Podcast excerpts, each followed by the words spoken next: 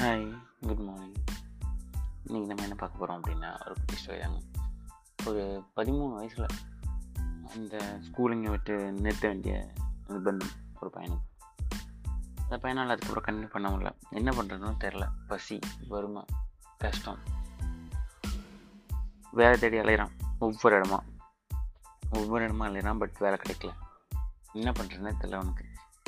சரின்னு சொல்லிட்டு ஒரு நாடக கம்பெனிக்கு வெளியே வந்து உட்காந்துருக்கான் அப்போ அங்கே வந்த பணக்காரர் சொல்கிறாரு தம்பி இந்த குதிரையை பார்த்துக்கோங்க. நான் வரப்போ உங்களுக்கு காசு தரேன் அப்படின்ட்டு அவனும் நான் வேலையே கிடைக்கல. சரி காசு தானே கிடைக்கும் அப்படின்னு சொல்லிட்டு போர் அடிக்குது அவனுக்கு. என்ன பண்ணுறான் அப்படின்னா அந்த குதிரையை வந்து க்ளீனாக நீட்டாக வைக்கலாமே நீட்டாக வச்சுருக்கான். வச்ச உடனே அந்த பணக்காரர் ம், நாடகம் முடிஞ்சோன்னு வர்றாரு. ஏய் இது ஏன் குதிரையா? இவ்வளோ சூப்பராக இருக்கே. என்ன பண்ணாரு நான் சும்மா தான் இருந்தேன் அதனால் வந்து சுத்தம் படுத்தினேன். குதிரத்தையும் எல்லாத்தையும் சுத்தப்படுத்தினேன் அப்படின்னா ஓ சூப்பராக தம்பின்னு சொல்லிட்டு சில்லறையாக கொடுக்க வேண்டியது நோட்டுகளாக மாறிச்சு. இப்போ இதே மாதிரி டெய்லி டெய்லி இவர் என்ன பண்ணார் அப்படின்னா பண்ண ஆரம்பிச்சாரு. பண்ணிவிட்டு கொஞ்ச நாளில் பார்த்தீங்கன்னா ஒரு குதிரை பண்ணையை வச்சுட்டாரு. குதிரை பண்ணை வச்சது மட்டும் இல்லை. அதுக்கப்புறம் அதில் வேலை பார்க்குற ஆளையும் வச்சு அவங்களுக்கும் சம்பளம் கை நிறையா கொடுத்தாரு.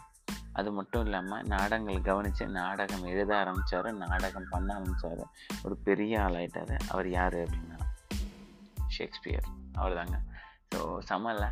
ஸோ வாழ்க்கையில் என்ன ஆப்பர்ச்சுனிட்டி எப்போ கிடைக்குன்னு தெரியாது. இந்த ஆப்பர்ச்சுனிட்டி எவ்வளோ பெஸ்ட்டாக யூஸ் பண்ணுறோம் அப்படின்றத பொறுத்து தான் இருக்குது ஸோ நம்மளுக்கும் ஆப்பர்ச்சுனிட்டி கண்டிப்பாக கிடைக்கும். அண்ட் நம்ம அதை ரொம்ப சூப்பராக யூஸ் பண்ணுவோம் அப்படின்னு நம்புகிறோம் டாட்டா பாய்